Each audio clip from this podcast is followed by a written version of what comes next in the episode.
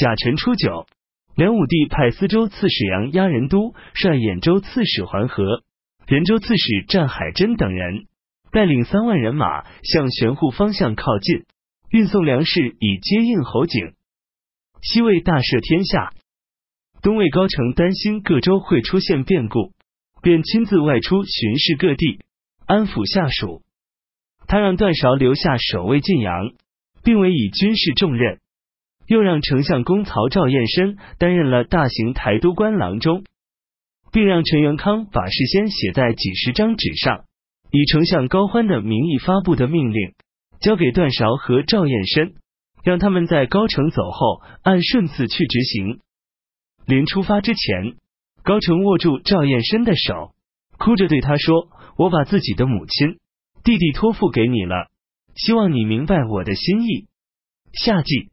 四月壬申初六，高澄到邺城去朝见东魏孝敬帝设宴招待他。席间，高澄起身舞蹈。有识之士认为，高澄父亲刚死就乐而忘哀，不会有好下场。丙子初十，梁朝文武百官给佛门捐钱，为梁武帝赎身。丁亥二十一日，梁武帝回到了皇宫，大赦天下，改换年号为太清。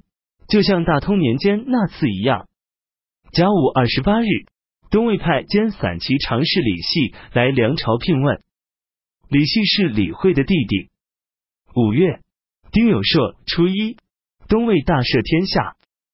戊戌初二，东魏任命襄城王元绪为太尉。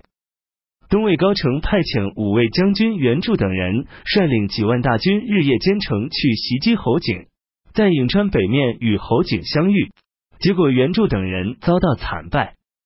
侯景因为杨押人等人的军队还没有赶到，于是便退守颍川。